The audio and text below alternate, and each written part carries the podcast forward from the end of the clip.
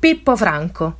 Romano de Roma, almeno di nascita, è l'attore comico Pippo Franco, che del Bagaglino, oggi Salone Margherita, ha fatto la fortuna e la storia.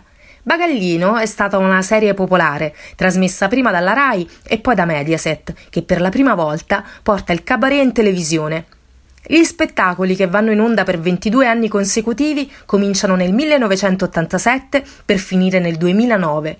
Come attore, Pippo Franco debutta al Teatro Sistina di Roma nel 1967 con uno spettacolo di Pietro Garinei, Sandro Giovannini e Luigi Magni, intitolato Viola, violino e viola d'amore. Nel 1969 Pippo Franco entra a far parte degli attori del Teatro Bagaglino, che da Vicolo della Campanella di Roma si trasferisce nel 1972 al Salone Margherita.